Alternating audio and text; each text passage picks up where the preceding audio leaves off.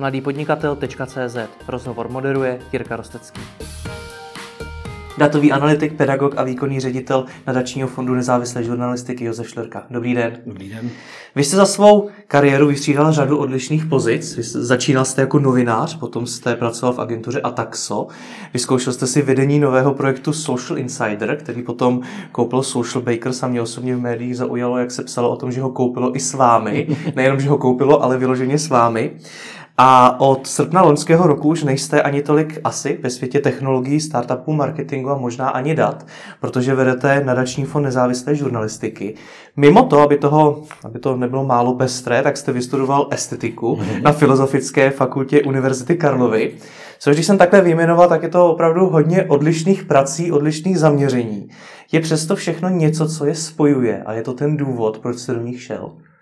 Jo, tak asi abstraktní myšlení, ne? Jako Aha. pro, všechny ty, pro všechny ty věci, o kterých jste, uh, které jste zmiňoval, je typický uh, abstraktní myšlení. Že? Vy musíte, to vypadá strašně jako uh, legračně, ale estetika, když vezmete vážně, tak do jisté míry je obor, který se zabývá tím, co je co je uh, důležitý pro vkusový soud, když oni si řeknete, že je to mhm. hezký nebo není hezký, to vás zbuzuje, zbuzuje nějaký emoce a jaký.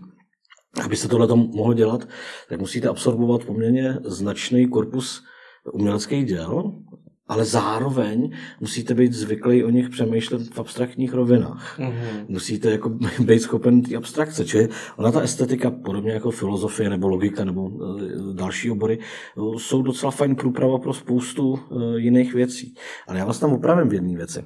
Já jsem se ještě předtím, já jsem nezačal jako novinář. Aha. Já jsem se vlastně Eh, živil strašně dlouhou dobu jako freelancer, jako programátor. Já se teda postavil podle vašeho LinkedInu, tam to tak, asi nemáte. A tam to nedávalo smysl, abych to měl, ale já jsem vlastně do novy nastupoval po no, v osmi letech eh, programování protože vlastně to, že jsem si v klidu mohl vystudovat estetiku, bylo daný tím, že vedle toho jsem se celou dobu živil jako programátor. Aha, a proč jste studoval vůbec estetiku? Protože tak, jak to popisujete, minimálně pro mě to moc zábavně nezní. to je ale strašně jako jednoduchá, jednoduchá historka. Já jsem chtěl studovat, jsem kdysi původně studoval uh, na JAMu uh, divadelní dramaturgii, potom jsem utekl uh, a v Praze jsem se přihlásil na filozofii a estetiku. Mm-hmm. A moje jazyková vybavenost není extra dobrá. Já se anglicky domluvím, ale uh, i v několika dalších jazycích, ale jako přece je to taková jako ostudná znalost. Hmm. A já jsem se na tu filozofii nedostal. A ta filozofie byla dvojoboru s estetikou a na tu estetiku jsem se dostal. Hmm. A tím pádem já jsem si mohl vybrat, že buď to nebudu dělat nic, nebo budu studovat estetiku. A tak jsem se nakonec rozhodl studovat estetiku a vystudoval jsem estetiku. Hmm. A co vám tedy ta estetika dala do té následující praxe? Ať už jako programátora, novináře, hmm. analytika. Helete, já myslím, že ten základní dar té estetiky, nebo dar toho studia vlastně eh, de facto filozofické disciplíny, byl v tom čtení a snaž, snaze porozumět text. No to vypadá divně, hmm. jo, ale ono to tak není. Když čtete, když se seznamujete s dějinama libovolného oboru, ale u té estetiky je to dobře vidět, toho třeba, jak lidi promýšlejí to, co je krásný, to, co je vznešený, hmm tak ty texty nemají povahu eh, toho, že říkají nebo neříkají pravdu. Oni spíš eh, vás vedou k tomu, abyste pochopili tu pozici, ze který to ty autoři píšou, tu pozici, ze který je možný tohleto říkat a tvrdit. A eventuálně, až teprve z této pozice, třeba najít chybu v tom, co říkají. Mm-hmm. A tohle je věc, která se neuvěřitelně hodí v jakýkoliv práci s klientem. Mm. Protože vás to učí poslouchat toho druhého a hledat vlastně ty nevyslovené předpoklady a ty nevyslovené otázky, který ten druhý má. Eh, a vy tím pádem jako ušetříte spoustu času, protože reagujete na to, na co máte. Čili v zásadě jako estetika mě naučila uh, relativně slušně číst. Hmm. A když se vás zeptám jako ředitele nadačního fondu nezávislé žurnalistiky, umíme my Češi číst? My jsme dobří v tom porozumění textu? Já strašně nemám rád tyhle ty otázky, jako jaký jsme Češi mm-hmm. v tak specifické dovednosti, jako je čtení, jo? Mm. protože ono to už, dejme tomu, dejme tomu ve Francii před 40 lety měla tahle otázka ještě smysl. Tehdy, když jste patřil uh, třeba k podnikatel, podnikatelům, tak bylo evidentní, že budete mít nějaký životní styl. Budete chodit do opery, budete, budete, budete pít eh, víno, nebudete pít, nebudete pít eh, třeba pálenku, budete poslouchat prostě uh, tyhle hudební skladatele a budete číst tyhle ty noviny. Hmm. Ale tohle to všechno, tenhle ten svět vkusový se vlastně během toho období, který se nazývá postmoderna, jako rozpadl. A dneska vlastně ten váš sociální status uh, už jako moc nevypovídá o tom, jaký bude váš vkus. Proto evidentně to vidíte ve startupech, ne? Když se podíváte na startupisty, tak to je prostě směska od black metalu jako po, po, po Michala Davida, jo. A tohle je strašně zajímavé, protože to umění uh, má, mělo dřív tu roli v té společnosti mimo jiné, kultivovat to myšlení a kultivovat ty vkusové věci. Mm-hmm. A potud vlastně, když se ptáte na to, jestli my Češi umíme číst, je spíš odpověď jako jiná. Že? Je otázka toho, jakou roli dneska v tom současném eh, českém prostředí hraje vlastně umění hmm. a umělci, protože od toho se odvíjí celý ten zbytek. Bohužel ty politické elity eh, český, na rozdíl třeba těch francouzských nebo německých, si zakládají na tom, že jsou víceméně vkusový buraně. Hmm. Jeden nejmenovaný premiér prohlásil, že za poslední 20 let nečetl žádnou knížku. Jo. Hmm. A to by mu, myslím, ve Francii strašně jako zaškodilo. Hmm. A je to tak strašně špatně, to, že nečetl 20 let žádnou knížku? A tak to je jeho problém. Já znám ale... spoustu lidí, kteří třeba vůbec nečtou. Jasně, ale jako když a jsou chytří. Ale jo, a to je, to je zase právě, jo. Hmm. Umění pomáhá kultivovat jako lidem pochopení.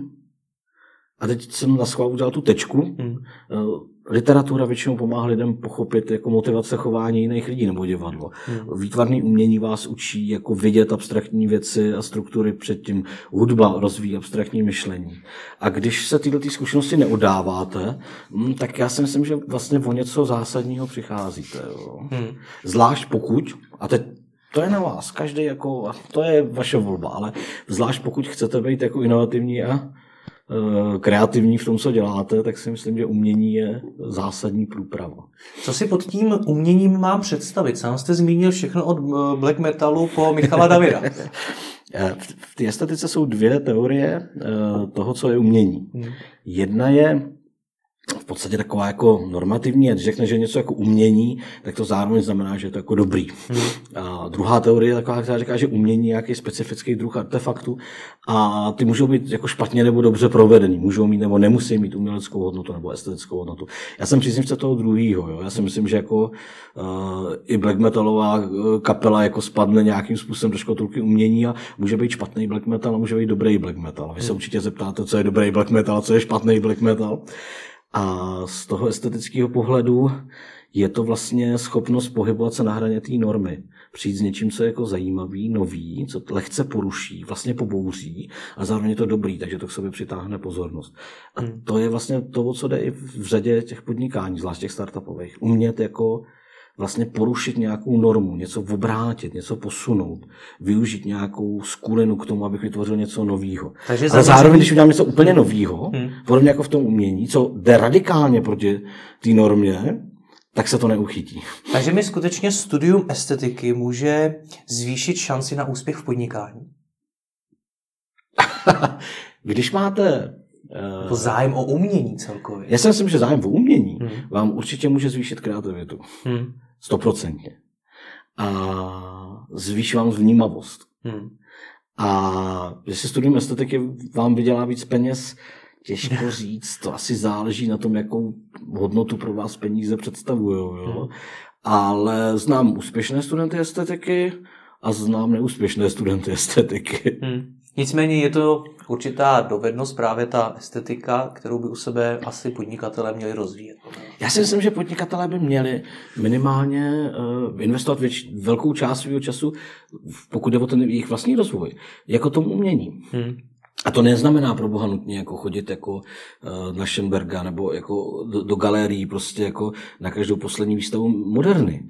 A, ale ta schopnost mysli, poutat se právě k, těm, k tomu uměleckému dílu a ty, ta sná tomu porozumět, přináší jako spoustu dobrých věcí. Hmm. Jo. od těch utilitárních nebo těch typů, typů prostě toho pochopení těch abstraktních struktur, které třeba v té hudbě jsou strašně důležitý, po ten jako normální lidský relaxační zážitek. Hmm. A popravdě řečeno, on jako ten Michal David není moc komplikovaná jako věc. Jo. To už ten Jimi hmm. Hendrix jako je lepší a od to už zase není tak daleko jako ke spoustě jako klasický hudby. Takže hádám, že Michala Davida si doma nepouštíte. Ne, ne, ne. Když se teda vy oddáváte umění, tak co, co to je? Co děláte? Hmm. Já vlastně asi v současné době nejčastěji se snažím poslouchat klasickou hudbu. Hmm a, a film. Tyhle ty dvě věci. Přiznám se, že nemám už tolik času na to číst romány. Hmm. A, a jsem rád, když stihnu čas od času zajít do divadla. A dokážete popsat, co to s vámi dělá? Protože třeba nedávno mi uh, Vladimír Kovář, zakladatel Unicornu, tady říkal, že právě při čtení knih hmm. on do, dostává zajímavé nápady, které hmm. mnohdy ani nesouvisí s tím, co čte, ale okamžitě jde a třeba je zrealizuje. Jo, já vím asi, o čem mluví, mm. ale vlastně to asi nejsem schopný popsat. Mm. Abyste mi rozuměli, eh, když budu v modu teoretika, estetika, tak jsem schopný jako co si jako popsat o tom uměleckém díle, o tom prožitku. Ale když jsem v tom já, jako. Josef Šlerka, který teď právě percipuje, tak je to úplně jiná, jiná rovina. Ale eh, ten, ten pocit toho, že člověk během toho, když kouká, když třeba navštíví nějakou zajímavou výstavu třeba současného umění a prochází ty sály a najednou mu něco dojde, hmm. ten je jako velmi dobře znám. Jo. Takže hmm. myslím si, že vím, o čem mluví. Dobře, tak když to nedokážete popsat, tak dokážete si vzpomenout právě na nějaký takový aha moment, který jste třeba měl, když jste procházel nějakou galerii. Tohle se takhle bez přípravy strašně špatně jako vystřelí, hmm. vystřelí z boku. A... Dejte mi sekundu, třeba, třeba se na něco vzpomenu. No. U těch galerií, tam já mám ten, ten silný motiv toho, že když se potom vracím z, z dobré výstavy, hmm. tak mi to otevírá vlastně možnost jinak vidět to, na co jsem se koukal předtím. Hmm. Protože ono to uh, uvolňuje tu mysl. Či spíš jakoby je to, jako když se vrátíte uh, z nějakého dobrého stretchingu, mm-hmm. a tak ten efekt se taky projevuje postupně. Jo. Mm. Ale takový, abych měl takovou tu historku o tom, jak jsem jako, tam jsem to vymyslel. Mezi tím, to si po, popravdě řečeno, to bych si vymýšlel. Jo. Hmm. No a když říkáte, že vám pomáhá v sledování filmů, poslouchání vážného... Televizních seriálů. Televizních seriálů. Podceňovaná věc. Zbožňuju taky. Uh, když to teď někdo uslyší, tohle, tak si může říct, hele, ale mně tohle to nefunguje. Já se třeba, když se projdu po nějaké galerii, tak já se tam budu nudit. Jo. Ale připomněl jsem mi, vzpomněl jsem se. Já si třeba, pokud jde o seriál, o seriály, tak jeden z těch seriálů, které mám velmi rád, jsou Medmeni. Že? Hmm. A a Medmeni, Medmeni jsou strašně zajímavý seriál, nejen tím reklamním prostředím, ale tím zvláštním střetáváním těch uh, generací. Hmm. No ta generace těch medmenů, toho Dona Drapera a ostatních, který se vlastně, který jsou strašně jako vlastně bezzásadový, že? Hmm. jako hnusný všechno. Ale je v nich strašná jako energie, v nich hrozně chtějí. A pak je tam ta generace pozdějších, takových jako tamnějších hipstrů, hmm. která vlastně tuto energii už nemá. Je často jako kreativnější, ale nemá tu energii. A tohle je třeba zvláštní mustr, který když máte v hlavě, tak vám možná pomáhá pochopit na některé jako konflikty, které se dějí v té společnosti. Že možná, že vlastně třeba ten nezájem té tý eh, mladší generace třeba o to veřejné dění hmm. je možná vlastně a ten, ta permanentní rozběhnutost té mojí generace, já patřím do té generace X, která vlastně je permanentním běhu, je vlastně zrcadlově vidět v těch medmenech zrovna tak. Ale pardon, hmm. to jsem si jenom tak jako No ale když jste z té generace, která je permanentně v běhu, pomáhá vám právě tohle všechno zpomalit? Jo. Nebo naopak vám to přidává ne. ještě větší tempo? K té hudbě, jo. Posloucháme hudbu, protože máme nějakou náladu a chceme do té nálady tu samou hudbu, nebo posloucháme hudbu, protože chceme mít nějakou náladu, kterou nemáme, jo. Hmm. S můj tým programátorů jsme se vždycky pouštěli, když, nám, když jsme pracovali na, na, na projektu nějaký trend, nějakou Ibizu prostě normálně, na projektor, pláž a, a byli jsme schopni 6-8 hodin to tam jelo jako v jednom kuse. Jo. A to nebylo proto, že bychom to nějak obdivovali, protože se tím člověk dostal do toho rytmu a permanentně jel. Ale to je velmi utilitární využití umění. Jo. Hmm. A, takže je to, je to, není to, Musí tam být vždycky nějaký ten moment toho kouzla, Hmm. Ale často prostě člověk konzumuje ty věci jenom, že na ně teď má prostě chuť. Hmm. Jest, nevím, jestli ještě vymyslíte další příklad, ale teď jste třeba zmínil příklad využití umění, který vám v tu danou chvíli nějak pomohl s těmi programátory. Máte ještě nějaký takový hack, kdy vám to umění v něčem pomáhá? Hele, to, kdybychom to dělali takhle jako na té rovině takového toho personálního jako coachingu.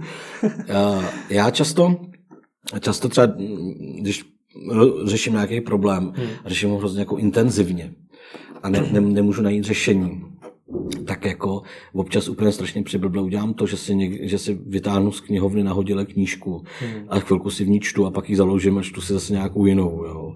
Protože se snažím rozbít jako ten, ten, tu, to, tu klec myšlenkou, do kterého jsem se dostal, jo. Ale to funguje mně, jo. To Hmm. nemusí fungovat někomu jinému. Jak přijít na to, co bude fungovat zrovna mě? Furt něco zkoušet. Hmm. Furt, furt, furt, furt, furt. Já si myslím, že tohle je, tohle je obrovský dar, který jsem dostal z toho startupového prostředí a který uh, jsem znal už z toho prostředí uh, akademického i divadelního. Jo? A když nic neskusíte, tak nic neskazíte, to je jako pravda, ale mm, to je tak asi všechno. Jo? Hmm. Ale všechno tohleto prostředí, ve kterém jsem se vždycky pohyboval, bylo typický tím, že v něm byla strašně živá diskuze, Hmm. byl v něm permanentní jako dialog, což znamená permanentní zkoušení něčeho, ať už to děláte jako mentální experiment, nebo to fakt děláte. A vlastně v tom startupovém biznesu je tohle vlastně nejdůležitější. Zkusit to, zkusíme to, proof of concept, funguje to, nefunguje to, bude se mi to líbit, dobře, zkusíme to dál, pojďme dál, jo. Hmm. A tohle to je, myslím, něco, co je strašně zdravý, jo. Hmm. A, a je to, je to hrozně elektricu, elektricizující, jo. Hmm. Uh, Vítězslav Nezval má že, báseň Edison, ve který vlastně přirovnává práci básníka a vynálezce. A vlastně tam má ty verše o tom, že uh, je to jako plou, plou, plouti na moři, Hmm. uzavírat se ve své laboratoři. Ta, ta vazba mezi tím, že vlastně dobrodruzi, básníci, startupisti a, vědci dělají něco strašně podobného. Jo? Hmm. Oni vlastně se permanentně snaží něco objevit, snaží se uspět. Zároveň vlastně ale vědějí, že to, že, jestli, že možná vůbec neuspějou. Jo? Hmm. I o tom tam ten nezval píše, tisíce vynálezců udělalo krach, hvězdy nevyšinuli se ze svých drah. Hmm. Světu je to jedno, jestli se váš startup položí nebo ne. Hmm. Ale ta, ta, ten, ta, ta vášeň toho, toho hráče, ta vášeň toho, uh, mu zkusím něco nového, a ta je tam hrozně přítomná. A eh, to hledání toho nového je to, co spojuje tu vědu, eh, umění a, a třeba ten startupový biznes. Hmm. Když jsem teda dneska zakladatel startupu, myslíte si, že se mi vyplatí hledat inspiraci právě i v nějakém oboru, který s tou mojí činností vůbec nesouvisí, například právě u vědců? To je Protože z toho, co těžký, říkáte, tak jo. to v podstatě vyplývá. To je těžký, tak jsou startupisti, kteří vědí přesně, co chtějí a řeknou vám, že umění je hovadina a chtějí to takhle. Jo? A mám spoustu startupistů, kteří jsou křupaní nejvyššího kalibru a mají úspěšný biznis. To nejde takhle jednou, že každý, každý člověk je jiný. Jo? Ale co je důležitý, je, že jsou dvě důležité věci. První, cítit se v tom, eh, jaký jste jako dobře a zároveň ale vědět, že to, jaký jste, je většinou spíš výsledek nějaký vaší individuální historie a těch ostatních kolem vás, než hlavně váš. To znamená, jako cítit se Mhm. dobře v tom, jaký jste, to je fajn, ale zároveň jako mít v tom určitou, jako mít, mít k sobě ten ironický odstup. Jo? Mhm. Protože ono jako spousta věcí z toho, v čem je člověk úspěšný, jsou nakonec jako z velké části věcí náhody. Hmm. Jenom my máme pak tendenci, jako, když bilancujeme, tak si vyprávět o tom, jak už odmala jsem chtěl a už jsem měl svůj první obchod jo, a, a tak. No jo, ale tak já bych mohl vyprávět o tom, jak jsem svůj první software napsal v 16 ještě pro Atari 800 XL za prachy. Mhm. Jo. A mohl bych vyprávět, jak jsem se pak stal tím freelancerem a potom jsem jako šel do toho startupu a pak jsem se tam stal šéfem prostě jako v oddělení a nakonec jsem tu firmu řídil. Hmm. Byla by to krásná story, jo? No jo, ale já jsem jako šel dělat do té softwarové firmy do toho Ataxa, protože v těch novinách, kde jsem pracoval, mi nechtěli dát 80% úvazek. A já jsem chtěl mít vedle toho doktorát.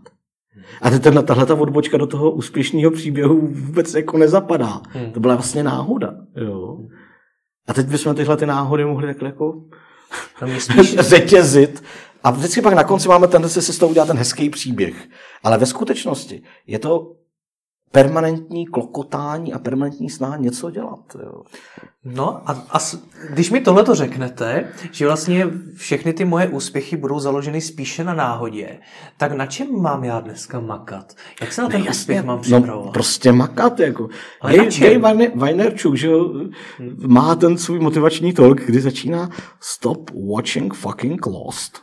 Jako, a něco dělejte. A je jedno, co budete dělat. Hmm. Když budete něco dělat, budete to dělat dobře, dlouho.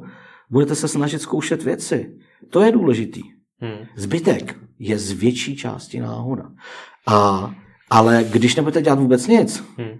tak máte záruku, že se nic nestane. Jenomže těch tisíc eh, startupistů, které jste zmiňoval, kteří krachli, Jasně. tak eh, ty teda dělali co Drtivá většina z nich krachla. Drtivá většina z nich a předpokládám, že se taky snažili, že taky dělali, Jasně. co mohli. Ale problém je, že my bychom hrozně rádi měli nějaký manuál toho, co ty startupisti dělali špatně. Hmm. Ale ono nic takového jako není.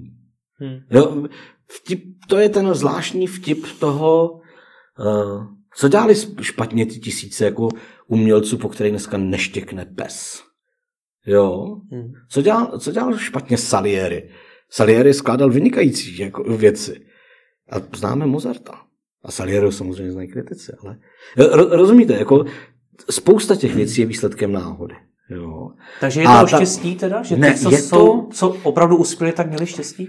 Uh, ne, je to o té permanentní vůli k životu. O tom permanentním, Hmm. o té permanentní tenzi toho furt něco dělat a jít dál a mít nový projekt. Hmm. To, to je důležitý. A je úplně jedno, jestli to máte ve startupu, Hmm. nebo jestli to máte na statku někde uh, v Jižních Čechách. Takže to platí kdekoliv. to platí kdekoliv. To je něco, co je, co je, uh, co je to, to, to jádro toho. A pro, důležité říct taky k tomu A to B, uh, protože žijeme ve společnosti, která si tohohle hrozně cení. Hmm. Kdyby jsme žili v nějaký um, uh, společnosti, která je postavená spíš na uh, kastovním hierarchickým systému, tak si bude cenit zase jiný hodnota. Vy byste se nějakým podobným rozhovoru ptala, já bych vám podobně možná odpověděl, důležitý je být v klidu a trpělivě studovat jednu věc desítky let až. Jo? A tohle to je přesně ta náhoda, o který mluvím. My jsme teď ve společnosti, která nade všechno staví ten pokrok a rozvoj. Hmm. A je to její genetický kód. Že genetický kód moderního kapitalismu je v tom, že permanentně inovuje. Pořád. Nikde se nezastaví. Není, nic nemá hranici. Hmm.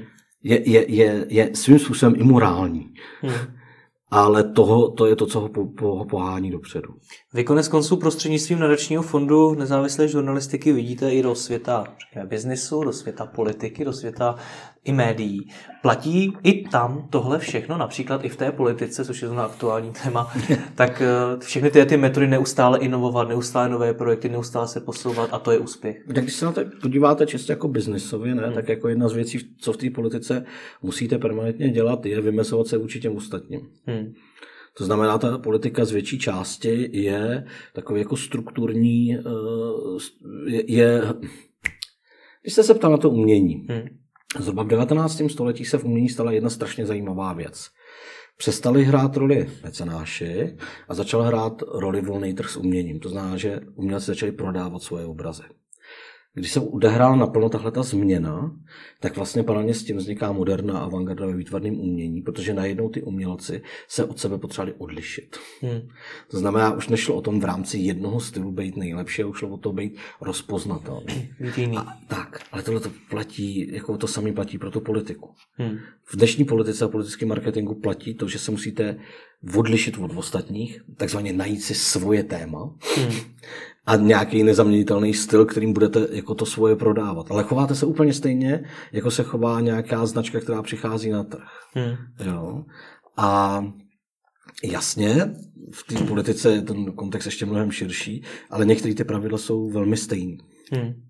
Jak jste říkal, že můžete dělat úplně cokoliv, chvíli předtím jste mluvil o tom, že se třeba můžete dívat na seriály. Jaký, jaký, Musí, že, no, Kde je ta hranice mezi tím, kdy mi třeba koukání se na seriály pomáhá a kdy je to čirá prokrastinace? Ale já si myslím, že to prokrastinace je takový jako zvláštní oblíbený jako pojem. Já vlastně nevím, co si pod ním představím. Tak jako... Tak čirá lenost. Jo, jo, právě, jo, říkáme tomu jako lenost, jo. Ale ona i lenost má svoje, jo.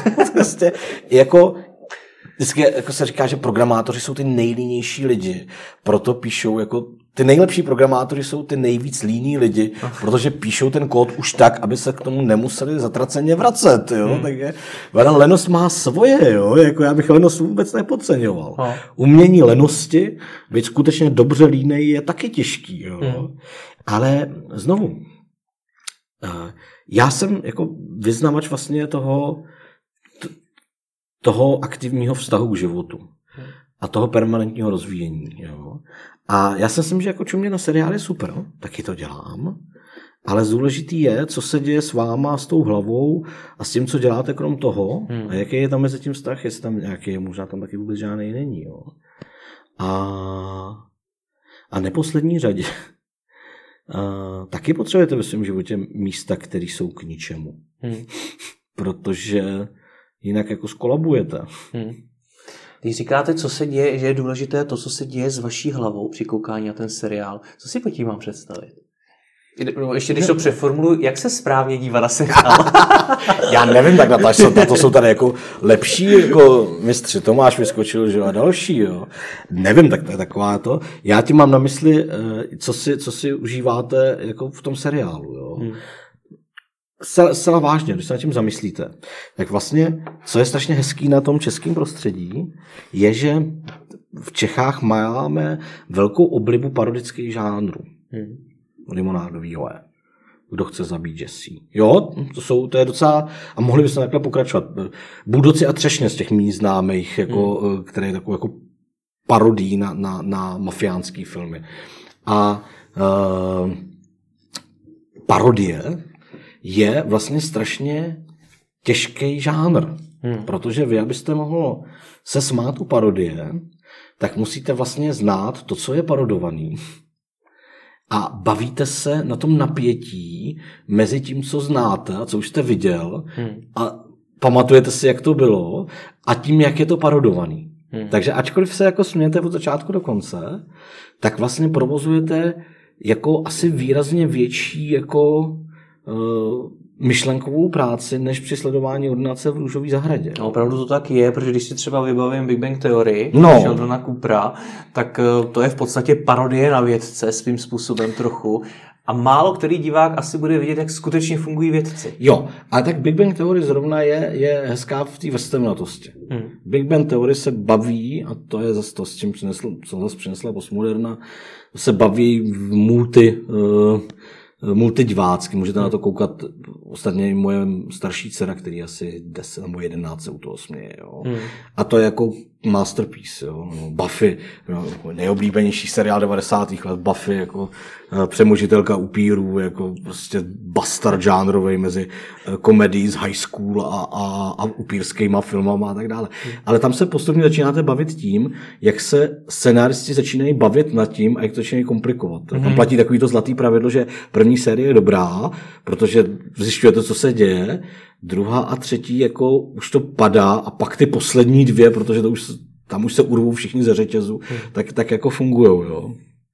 Ale jasně, tak jako, když, jste, když jste Einstein, tak se asi bavíte u matematických tabulek jako, na, to je blbý příměr zrovna, ale když jste, když jste, jako, když jste jako expert, když jste jako expert v nějaké oblasti, jak se bavíte prostě při seriálu z té oblasti jako jinak. Jo. Hmm.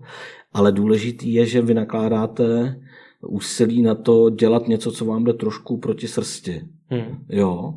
To je možná ten... ten, ten Jak se správně dívá na seriály. Uh, a ne, to je možná ten hezký, hmm. hezký prvek, proč je dobrý vyhledávat to umění. Jo? Hmm. Protože když je to skutečně dobrý, tak vám to vždycky trošku jde proti srsti. Hmm. To znamená, vlastně vás to, trošku to ve vás aktivuje zase jiný věci, než ty, co máte přes den. Hmm. Jo? Zatímco prostě většina těch uh, něžných uh, věcí, co se v Čechách třeba točí, tak vlastně jde strašně po srsti tomu, tomu divákovi a vlastně to v něm nic nerozvíjí, jenom, to jeho, jenom ho to utvrzuje v tom, hmm. co si myslel třeba předtím. Velmi mě zaujalo to, co jste říkal o vašem aktivním vztahu k životu, že máte neustálou chuť se posouvat, učit se. Jak jste tohle to nastartoval? Já přemýšlím, jestli jako slovo posouvat. Jako, tak slovo, učit se. Jo, já se omlouvám. Jo, posouvat a prokrastinace, to jsou moje takový hodně Aha. jako slova, u kterých se vždycky směju. Jo. Jako mám právo posunout se dál. Už jo. mám dvě, už je před vámi použiju. Pohodě, protože co, to jako, se člověk pak připadá jako vagón, ne? Se vždycky někam posunout. Hele, to já nevím, já v tomhle ohledu si myslím, že to je takový jako, uh, že jsem to dostal takový jako dar. Takže to je vrozený? Že prostě ta neposednost je jako, hmm. uh, jako vrozená, ale do určitý míry do toho uh, může zapadat to, že já jsem měl vlastně docela záhy, když jsem byl malý, tak jsem měl Atari 800 XL a předtím ZX Spectrum. A pochopil jsem vlastně, když jsem dneska viděl svoje děti, jak přistupují k počítačům nebo, nebo synovce, že ten náš přístup byl malinko jako jiný, protože my jsme měli ty 8 bity, teď jako úplně jako nebylo běžný do toho se na nějaký kvanta programů. Hmm. Teď navíc, když to, když to když se to nastartovalo, tak to nejdřív spadlo do té příkazové řádky a o tam tu jste musel něco dělat. Hmm. Takže my jsme měli vždycky jako větší tendenci s tím počítačem pracovat eh, nějakým způsobem jako nástrojem pro nějaký vytváření něčeho dalšího. Hmm. A to si myslím, že bylo hrozně důležitý. Že vlastně odmala jakoby mě nějak úplně, já nejsem motoricky dovednej, takže takový jako sestavit něco, uh, jak se to ještě z Merkuru, hmm. jo, že na mě ty šroubečky, já jsem na to nikdy neměl trpělivost, ale díky tomu, díky tomu počítači vlastně člověk byl na jednu a tak. A co kdybych tady v tom programu třeba jako Tady mám, to si pamatuju do dneška, jsem měli v učebnici hudební výchovy, ktož jsou boží bojovníci a na tom Atari byl nějaký jednoduchý program, kde jste mohl sázet noty. Mm-hmm. A já si pamatuju, jak s jakým nadšením jsem nevím, jako jedenáct jsem v těch notách vysázel prostě to, ktož jsou boží bojovníci, jak jsem měl hroznou radost, to, jak to hezky zahrálo, tu, hmm. tu melodii. Jo, že člověk vlastně mm, byl takhle jako motivovaný docela hodně tímhletím. Hmm. To si myslím, že se hrálo velkou roli. Ale musel jste si to udržet, protože já třeba znám, eh, zrovna nedávno mi jeden člověk říkal, že eh, začínal ve startupovém prostředí a tam právě byl taky naučený na to neustále se učit, neustále hmm. se zdokonalovat, použiju jiné slovo než posouvat teda. A potom přišel do korporace tam strávil pár let a najednou to z něho jakoby opadlo a je hmm. pro něj strašně těžký se do toho zpátky dostat. No jasně, ale to je daný mm, dvoj, dvě, dvě věci. Jo? Hmm. Uh, ono to stojí nějakou energii. Hmm. A když ty energie máte málo, mm, tak to přestanete dělat, protože ono bez toho jde žít. Hmm. Jo? Můžete se dožít velmi vysokého věku bez toho. A, a stejně tak se můžete dožít velmi nízkého věku, když máte příliš ty kreativity, jo? ale a, ty kombinace prostě na sobě nezávisejí. Ale tam je jedna zajímavější věc. Tam je zajímavý vlastně to, jak se pořád tak jako mluví o tom, že ten důraz na to vzdělávání těch lidí uh, celoživotní a ta permanentní hmm. jako touha potom potom jako se zdokonalovat, jo. nevím, jestli zdokonalovat, měnit, jo, nějak, hmm. přizpůsobovat se, že vlastně to, co je eh, na lidském druhu fascinující, je ta schopnost adaptace. Hmm. Neuvěřil, neuvěřitelně adaptabilní druh. Jo? A to, to je ten důvod, proč, proč jsme se nakonec rozšířili hmm. Eh, tak, jak jsme se rozšířili. A tam je strašně zajímavý, že na té retorické rovině se v těch korporacích mluví o té potřebě eh, toho, aby ty lidi se permanentně inovovali. Hmm. Ale jako, když se na to podíváte jako fakticky z pohledu toho korporátu, tak pro něj to je vlastně jako nedobrý požadavek. Hmm. On jako vlastně potřebuje mít procesy v té firmě nastavený tak, aby nebyl lehce destabilizovatelný odchodem nějakého pracovníka. Takže si lidi moc zdokonalovat Takže nemají. on vlastně on nemá až takový zájem. Může mít nějaké specifické pozice, po kterých to jako vyžaduje, hmm a nebo muž se může snažit měnit celou tu strukturu organizace. Ale tak, jak ho dneska klasicky známe s tou uh, top-down strukturou, se směrnicemi a s procesama a podobně, tak ty procesy slouží naopak k tomu, abyste individualitou nebyl. Hmm. A je to logický požadavek, protože když jste moc individualitou, tak můžete narušit něco v tom organismu a když vás třeba vyhodí, tak se stane něco obrovským způsobem dysfunkční. A ta firma je za, za, zavedená v takovém biznesu, že si tohle to nemůže dovolit. Hmm. Takže procesy jsou de facto jako způsob k tomu, jak vás zbavit ty individuality. Tomu rozumím, nicméně zpátky k té otázce, jak to teda znovu nakopnout. Co byste třeba poradil tomu člověku, který mi říkal ten příběh, že ho ten korporát svým způsobem zabrzdil hmm. a teď se mu to strašně těžko nějakým způsobem nakopává znovu do toho tempa, v jakém byl? je to asi u každého jiný. Já si myslím, že svoji roli hraje eh, to, aby to mělo nějaký smysl, to, co člověk dělá. Mm-hmm. Jo. A No, tak to je taky taková jako fráze, aby to mělo smysl. Byla to teď rovnou mě to napadlo, uh, že taky slovíčko pro všechno. Pro všechno, smysl, ale, je, ale... ale uh, já, já, já, já si vlastně občas říkám, že některé věci dělám proto, že věřím, že jiný, děl, jiný lidi dělají jiné věci a spolíhají na to, že někde jinde je nějaký další člověk, který dělá ty ostatní věci. Hmm. Jo, že, že vlastně důvěřujete tomu světu, že v něm nejste jako sám a tím pádem, že se nemusíte starat o tu záchranu světa. Jo, jako hmm. spousta lidí má potřebu, aby měnili svět, aby to, co udělali, bylo jako velká rána. Ne, jo, nebo jo, rozumíte, hmm. aby to bylo něco velkého. Ale ono často možná je dobrý v ten mít ty smysly jako lokální. Já nevím, my jsme před, před lety, před lety znamená, fů, před 20 lety, no, možná ještě víc, takhle začali pomáhat přetvářet festival českého jazyka a poezie Šámkova Sobotka. Hmm. No, úplně bizarně to vypadá. Festival, na který jezdí 20, na který jezdí 200 lidí, trvá týden. Eh, teď je to složený od učitelů češtiny přes studenty pedagogických fakult po důchodce. A ten festival se blížil takovým jako umření, že bude tak jako eh, hibernovat, ale nic se tam neděje. A nám přišlo vlastně s kamarádama důležitý, protože se jsme znali za spoustu těch lidí, vlastně ten festival pomoct změnit, aby tam vznikl festival, který je jako živej, kam ty lidi jezdí rádi, kdy to město celý voží na ten hmm. týden a tak dále. A podle mě tohle je něco, co má jako smysl udělat, protože, můžete, protože víte, že to je něco, co je přiměřený tomu, co umíte. Hmm. A když to jako uděláte, tak máte strašně dobrý pocit z toho, že jste to udělal. To asi jo, na druhou stranu se mi docela špatně poslouchá uh, to, že máme přemýšlet víc lokálně od člověka, který pracoval třeba social baker, tuším, ne, že rok jste byl třeba já, v Německu. Ne, ne, já nemyslím, já, nemyslím, já nemyslím lokálně. Já myslím, že nemáme, že často chceme po tom smyslu, aby byl jako světový ve smyslu, že to ovlivní strašně moc jako věcí. Což mi přišlo, jo. ale že jste značnou část své kariéry dělal. Možná, možná no, a to byla taková jako náhoda, tak jsem byl v pravý čas na pravém místě. Jo. Mhm. Ta, ta, zkušenost jako, jakoby globální, to, já tam mám jednu zkušenost, která mě do značné míry eh, ten svět eh, globálního biznesu nějakým způsobem poličtila. To, když jsem byl, když jsem byl 14 dní v New Yorku a uh, když jsem nastoupil do Social Bakers, tak mě Honza Řežá poslal do New Yorku na 14 dní, jsem obcházel spoustu našich klientů a tam mi došlo, že vlastně, no ne, nejen klientů, ale potenciálních. A bavil jsem se s těmi marketery, o čem moji hmm. partneři byli marketeři. Uh, a tam mi došla jedna věc, že ty marketeři v Americe jsou úplně stejní jako ty, co jsou tady. Mm-hmm. A že, ta, že ten počet jako méně ostrých tužek, tužek v penálu a e, více ostrých tužek v penálu je tady úplně stejný jako tam. Hmm.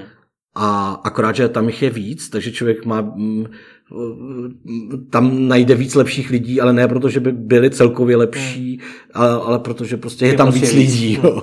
A to mi to vlastně najednou hrozně poličtilo. A najednou jsem vlastně zjistil, že kdekoliv, když jsem byl na jednáních, ať už e, mezi moje klienty patřili lidi z headquarteru Lenova nebo hmm. podobně, hmm. že vlastně mám proti sobě úplně ty samý lidi, jako mám tady v Čechách. Hmm.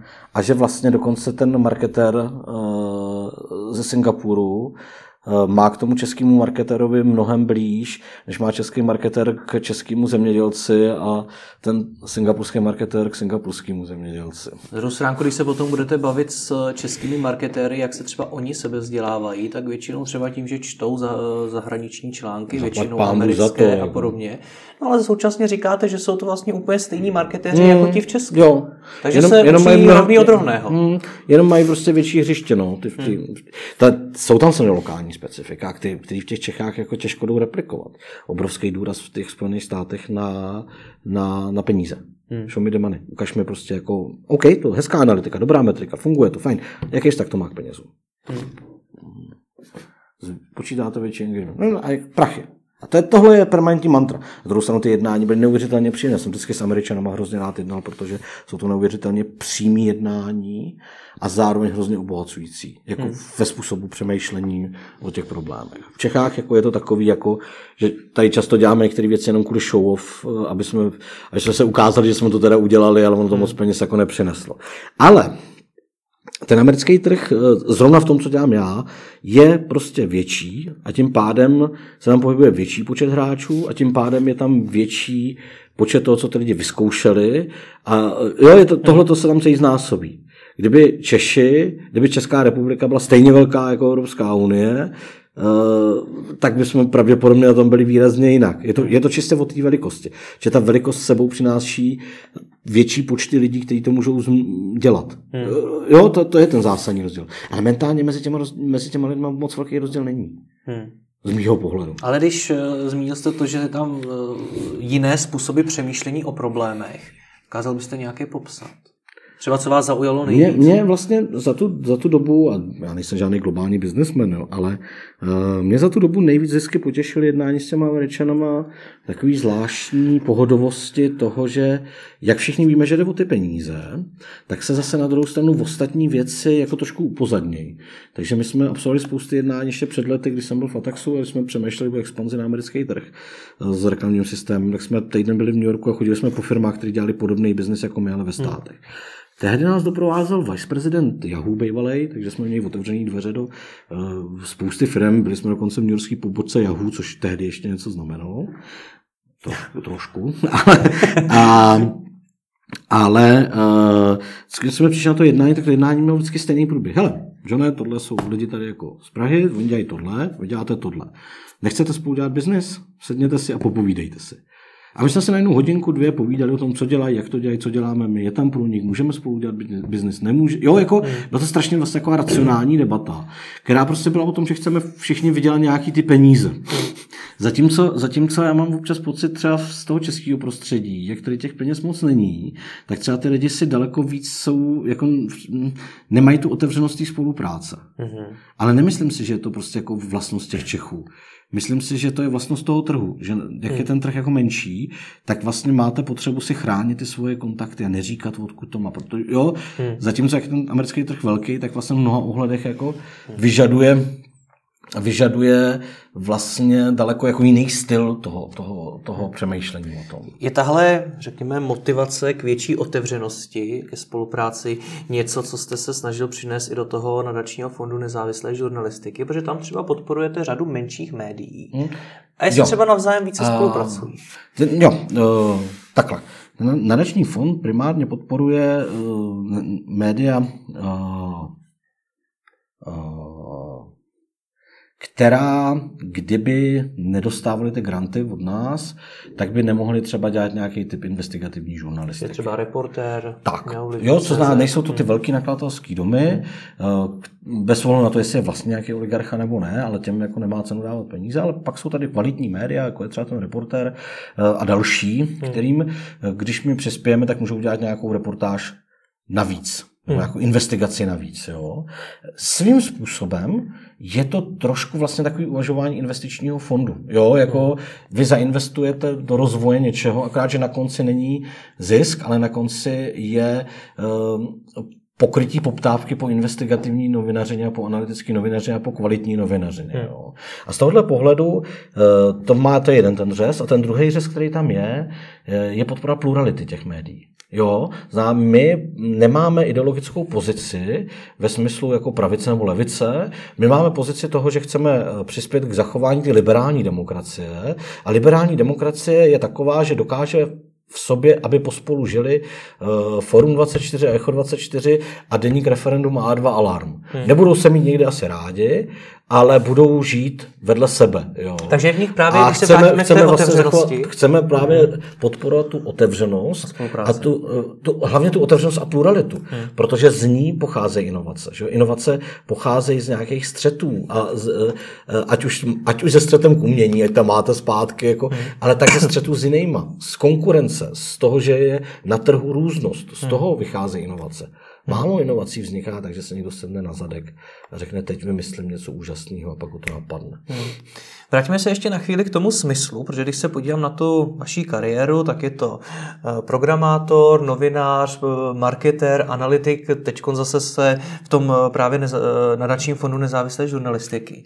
Jak vy validujete ty příležitosti, které k vám přicházejí? Že se například teď objevila možnost jít pracovat do nadačního fondu? Eh, no, To je dobrá otázka. Uh, já se v tomhle ohledu jako držím hesla, že když je žák připravený, tak se mistr najde. Uh-huh. Jinými slovy, uh, d- nerozhoduju se impulzivně, hmm. to, to nedělám, a, ale vlastně, když u sebe zahlídnu nějakou tendenci, tak se otevřu těm možnostem, který to přinese. A já se přiznám, že vlastně eh, já už jsem byl trošku vlastně z toho českého internetového nebo startupového biznesu unavený. Mm. A přece já jsem ten social media monitoring, to je ten social insider nástroj, vlastně eh, celý ten, ten biznes jsem patřil k těm lidem, co v Čechách vlastně vůbec zakládali. Mm. Vytvořili jsme nástroj, který do dneška se ještě používá to označení pro monitoringové nástroje. Myslím, že jsme jako hodně, hodně jsem udělal pro osvětu toho, k čemu jsou ty data. Jo, jako to, ale vlastně, když už to děláte pátý rok a vlastně eh, tak už jako nemáte, chcete, chcete ne změnu, změna je to, chcete, chcete vlastně už vám, už, už vám to tolik nedává intelektuálně. Hmm. Takže se v sobě jo. začal cítit nějakou tu tendenci. A vlastně jsem se domluvil s firmou, že jsem vodil na, na německou pobočku, hmm. kde jsem se mohl věnovat naplno vlastně jako tím výzkumným věcem. Ne, nemusel jsem se věnovat biznesu. Pracoval jsem tam na nějakých geolokačních projektech eh, pro plzeňský, pro, pro Prazdroj a další. Hmm. A, ale zároveň ve mně vlastně jako narostla ta potřeba eh, ten, přesunout se do nějakého jiného biznesu, který mě bude intelektuálně něco dávat. Mm-hmm. A mě už ty social media analýzy toho intelektuálně moc jako nedávaly. Abyste mi rozuměl. Mm. A, e, musí tam být ten, ten motiv toho, té laboratoře, toho, že furt máte pocit, že přinášíte něco jako že objevujete něco nového, že něco je k nám. A tohle to se postupně vlastně, tenhle pocit se pro mě vlastně postupně vytratil. Takže já dneška ty analýzy umím udělat, jo, jako učím to svoje studenty. Uh, myslím si, že, že ještě pár let mám takový náskok, že budu tomu rozumět dlouho, ale vlastně mi už to ani takový intelektuální nic nedává.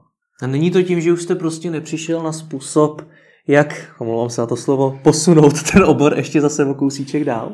Jo, ale to není moje práce, jo. Jako, no, já se sám starám, říkáte, že jste ho v podstatě zakládali. Já se starám, já se, jo. Že je tam ten motiv laboratoře. Jo, ale to jsou různé věci, jo.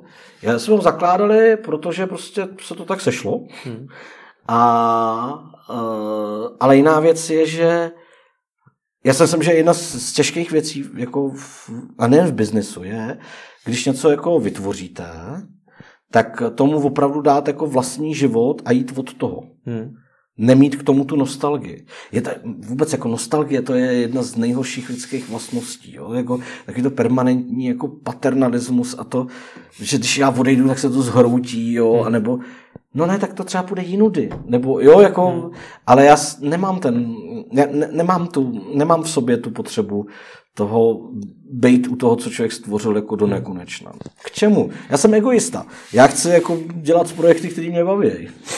Proč ale potom ředitel nadačního fondu nezávislé žurnalistiky? Vy jste třeba mohl mít velice slušně nakročeno k vlastnímu biznisu. Konec hmm. konců po datový, datové analytice je dneska obrovská poptávka. Jo, a je to jedna z věcí, co jsem taky zvažoval. Hmm. Zvažoval jsem o tom jít do vlastního biznesu, do, do té datové do té datové, datové analytiky. Nakonec jsem se rozhodl pro ten fond, protože mám pocit, že v sobě mám některé dovednosti, které jsem nabral během těch let v tom biznesu a znalosti, které mě umožňují pomáhat těm novinám eh, a novinářům a, médiím v, v nějakým jako unikátní oblasti. To je ten, ta moje schopnost být poblíž těch nových médií, být poblíž prostě ty datové analytice, rozumět tomu, těm trendům eh, a tak dále. A myslím si, že tahle ta schopnost eh, plus vlastně ty roky strávený s klientama, protože já vlastně si myslím, že mi dává do vínku něco, co dneska může hrozně eh, tomu fondu pomoct. Hmm. A je to, zajímavý, je to zajímavá úloha. Hmm. Je opravdu zajímavá úloha. Ku příkladu eh, budeme, budeme, eh, budeme dál pracovat na, na eh, projektu mapování jako českých médií a na, na tom, jakým způsobem vlastně jsou, jsou konzumovány, jaký mají typy vztahu a podobně. Takže já vlastně i tady vlastně hodně uplatním z té svý datové analytiky. Hmm. Jo. Hmm. Člo, nicméně člověk při roz, přemýšlení nad svou další kariérou samozřejmě zvažuje i peníze. Hmm. Mě by zajímalo, jak jste uvažoval tady, protože vy jste odcházel ze Social Bakers, hmm. já je nechci přeceňovat, ale hádám, že tam možná mohly být peníze větší než v tom nadačním fondu. Zároveň se zvažoval i ten vlastní biznis, kde hmm. sám říkáte, že ten potenciál by hmm. byl. Hmm. Takže jakou roli v tom všem hrály peníze? Eh, já se eh, celý život držím takový strategie, že jako, eh, jako úplně nelpět. Jo? Přemýšlím, že už ten buddhismus, jako teďka říkám, po druhý tady zmiňuji, jo. Ale ne, tak já nemám hypotéku, nemám auto. Ale máte rodinu. No, mám rodinu. A já jsem si finančně nepohoršil a, a to bylo pro mě důležitý. A, ale já jsem nikdy nebyl jako zase náročný na ty hmm. peníze. Jo, jako, protože ty peníze jsou vždycky takový zvláštní, jako taková zvláštní zlatá klec. Jo. Když jste jako businessman, tak je to vaše. Můžete si dělat s tím, co chcete. Když jste ten žoldák, a, tak samozřejmě, když máte nějaký unikátní jako skills, který jsou na tom trhu žádaný, tak uh, dostanete dobře zaplaceno. Hmm. Jo. A Jenže čím dostáváte líp zaplaceno, tím víc si zvykáte na nějaký jako životní standard. Hmm. A v jednu chvíli prostě narazí kosa na kámen. Hmm. Takže já jsem jako nikdy ani jako neměl potřebu jako vydělávat hrozně moc, protože jsem nikdy nechtěl do této zlaté klece. No zní to jako strach, že byste si ten standard neobhájil. Ne, zní to jako strach z toho, že bych musel začít dělat kompromisy, který dělat nechci. Hmm. Což jsou jaký? Což třeba v těch korporacích může být jako dělat nějaký projekty nebo klienty, který nechcete dělat. Mm-hmm. Já jsem třeba strašně ocenil Social Bakers, jsme měli klauzury ve, ve, ve smlouvě, že eh, můžeme odmítnout klienta z etických důvodů. Hmm. Jo. Uh, nikdy, jednou, nebudu říkat v jakém případě, jednou jsem tu klauzuli využil. Jo, a to mě přijde strašně důležitý, vlastně mi to přijde důležitý, než mít spoustu peněz a muset dělat něco, co, co nechci. Lze definovat tu hranici. Jsem zkazil ten podnikatelský. Ne, vůbec ne, naopak, ale lze definovat hranici, od kdy už ty kompromisy dělat musíte. Když hmm. byste třeba musel začít brát klienty, který ve skutečnosti nechcete. Jako definovat jako, že nějakou část. Ano, ano, ano, jestli, jestli to lze. Jestli nevím, kdybyste dneska má, bral dvakrát tolik, než kolik berete, nevím, Já... kolik berete, ani to neříkejte. Nicméně, jestli kdybyste bral třeba dvakrát tolik, jestli už byste ty kompromisy dělat musel. Nevím, fakt nevím. Já, já se tomu preventivně vyhejbám, jo. Hmm. Víte co, to je, to je těžké, no tak jako pro mě jedna z nejdůležitějších hodnot v tom životě je svoboda. Hmm. A pak jsou to peníze, jo. Peníze neučinějí člověka šťastnějším. Klidnějším, jo. Když hmm. máte peníze, jste klidnější. Nejste šťastnější.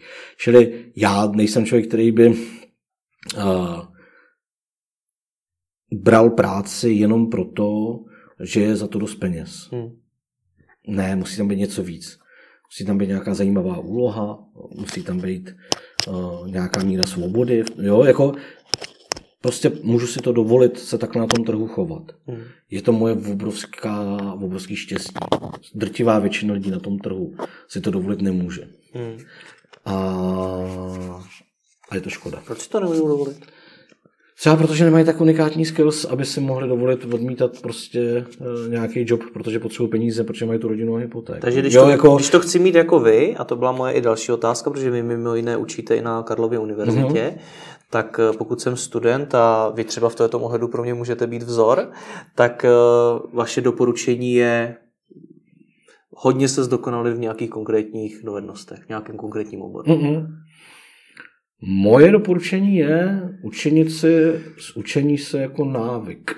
Mhm. Což je úžasný téma. Ne, to je, to je jako základ. Jo. Hmm. Víte co, eh, já si fakt pamatuju ten social media business skoro jako od začátku. Jo. A když dneska otevřu nějaký své starší přednášky, tak půlku z toho bych mohl rovnou vyhodit. Hmm. A to je třeba dva roky nebo tři roky stará přednáška. Ty věci už neplatí, nejsou. A když jste se na škole učil něco hodně konkrétního, tak vám to je vlastně hovno. Jo. Hmm. Vy musíte se snažit pochopit ty principy, to, jak to fungují, jak fungují ty modely, jak fungují ty business modely, proč fungují takhle, co to znamená pro to, jak se to bude hýbat a tak dále a tak dále. To znamená, vy musíte pochopit vlastně relativně hodně abstraktní část věci, že to konkrétní, to už je jenom nějaká aplikace. Hmm. Dřív nám chodili studenti a chtěli vědět, jestli se u nás naučí dělat ve Photoshopu. Zaplať pán Bůh, už ten požadavek nikdo nemá. Jiná věc je, že se nějaký základy naučí, ale není to ten důvod. Jo. Uh, čili ne, jako... Te, te... To je, co je základ, co je správný požadavek? Hm. Já když to řeknu, tak budu vypadat jako strašně jako stařec, jo. ale základ je vědět, že na tom světě budete dlouho. A dělat všechno s touhletou jako perspektivou. Jo, když se naučíte něco hrozně dobře, rychle, třeba programovat v Javě, jo, tak seženete práci, pořídíte si rodinu, budete mít hypotéku a najednou zjistíte, že jste jako v pasti, protože už nikdy nic jiného dělat nebudete, protože potřebujete vydělávat ty peníze. Takže jsem třeba váš a... student z Karlovky a vy mi řeknete, hele, uvědom si to, že tady budeš dlouho.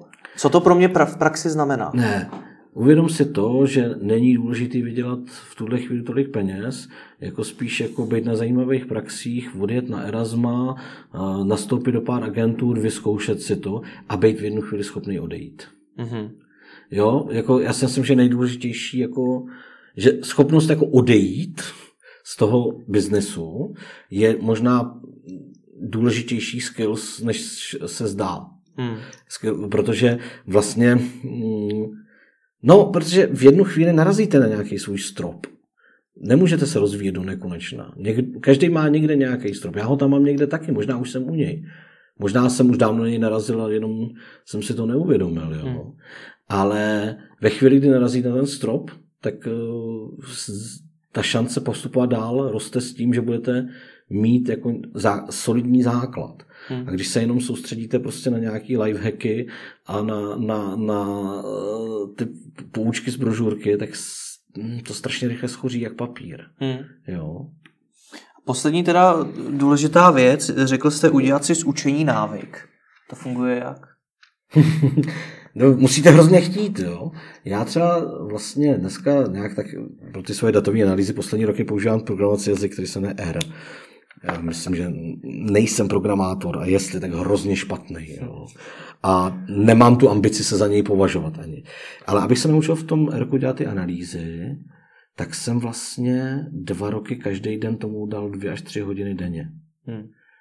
A jenom jsem se jako zkoušel, jenom jsem opakoval nějaký skripty, replikoval nějaký datové analýzy. A vlastně jsem se to naučil, protože jsem hrozně chtěl že jsem viděl tu perspektivu toho, co přijde. Možná tohle je, tohle je strašně uh, důležitý moment. Já občas mám konflikt s lidma z biznesu ohledně najímání lidí do firmy. Jo. A já vždycky říkám, že mám hrozně rád, když ty lidi, co najmu, mají vysokou školu. A já se tam nikdo nic neučí, nic neumějí. A tak já tím, že tam učím, tak zhruba vím, co umějí a co neumějí. Ale vysokoškolák má jednu strašně zvláštní vlastnost. Jsou to lidi, kteří odložili svoji přítomnou spotřebu ve jménu vyššího zisku potom. Mm-hmm. Jo. A tohle je strašně klíčový. Ty, stu, ty jakoby dneska máte možnost udělat bezprostředně slušný peníze, nebo věnovat víc času tomu učení a mít šanci odložit tu bezprostřední spotřebu a potom udělat víc. Ne, nemusí to být jenom o penízi. Sociální a kulturní kapitál jsou věci, které jsou taky důležité. A tohle je podle mě strašně důležitá dovednost. Schopnost odložit tu spotřebu. Protože dneska mladý člověk, který je třeba technicky zdatný, může hned vydělávat obrovský prachy. Uh, ale bude to pro něj znamenat vlastně to, že za těch pár let už bude tak pohlcený tím biznesem, nebo tou svojí prací, nebo čímkoliv, že už si nikdy nešáhne třeba na nic jiného. Mm-hmm. Čili já si myslím, že pokud to jde, dokud to jde, tak uh, uh, se nefokusovat na ten bezprostřední zisk a spíš se rozvíjet, což je mimochodem základní heslo toho startupu. jo, tak uh, to, je, to je asi důležité. Ale ví, ty, ví ti studenti, uh co chtějí, protože vy jste na začátku... Já jsem to v jejich věku taky nevěděl. Ale sám jsem před chvíli zase říkal, že jste hodně, hodně chtěl a to vám No to pomohlo vytvořit si ten návyk Ale naučení. to, co jsem jako chtěl, A vy to tady neschořilo na tom, že když to uslyší právě třeba nějaký student, tak on si řekne, no jo, ale já nemám jako pan Šlerka programování, já jako tam nechci tolik. Jako. jasně, tak ať pestuje řetkvičky, jo. Ale dělá to sakra dobře. ne, eh, vážně, jo. Já jsem v jejich věku taky nevěděl, co chci. Fakt ne, nevěděl. Hmm. Já jsem v jejich věku, já vlastně nevím, jestli to vím úplně přesně teďka, co chci, jo. Ale eh, ta jedna věc je, že prostě, eh, když je to dobře nastavený, tak máte jako rozkoš z toho, že se vzděláváte. To, to že vstřebáváte něco novýho, je jako je rozkoš. To je něco, co, co si musíte dát, tak jako si musíte dát dobrý kafe, Hmm. tak si prostě, nebo jo, jako někdo je závislý na heroinu, tak si musíte vytvořit vlastně závislost na tom poznávání. Aha. A je, je, je fakt skoro vlastně jako jedno v čem, hmm. protože ten svět je tak pestrej, že té rozkoše je spousta. Tak snad bude rozkošet co nejvíc. Děkuji vám moc za rozhovor. Děkuji za pozvání. Líbil se vám tento rozhovor? Vyzkoušejte také audioknihy. Partnerem podcastu je progressguru.cz, na kterém si můžete stáhnout audioknihy o biznesu, osobním rozvoji a o mnoha dalších tématech. www.progressguru.cz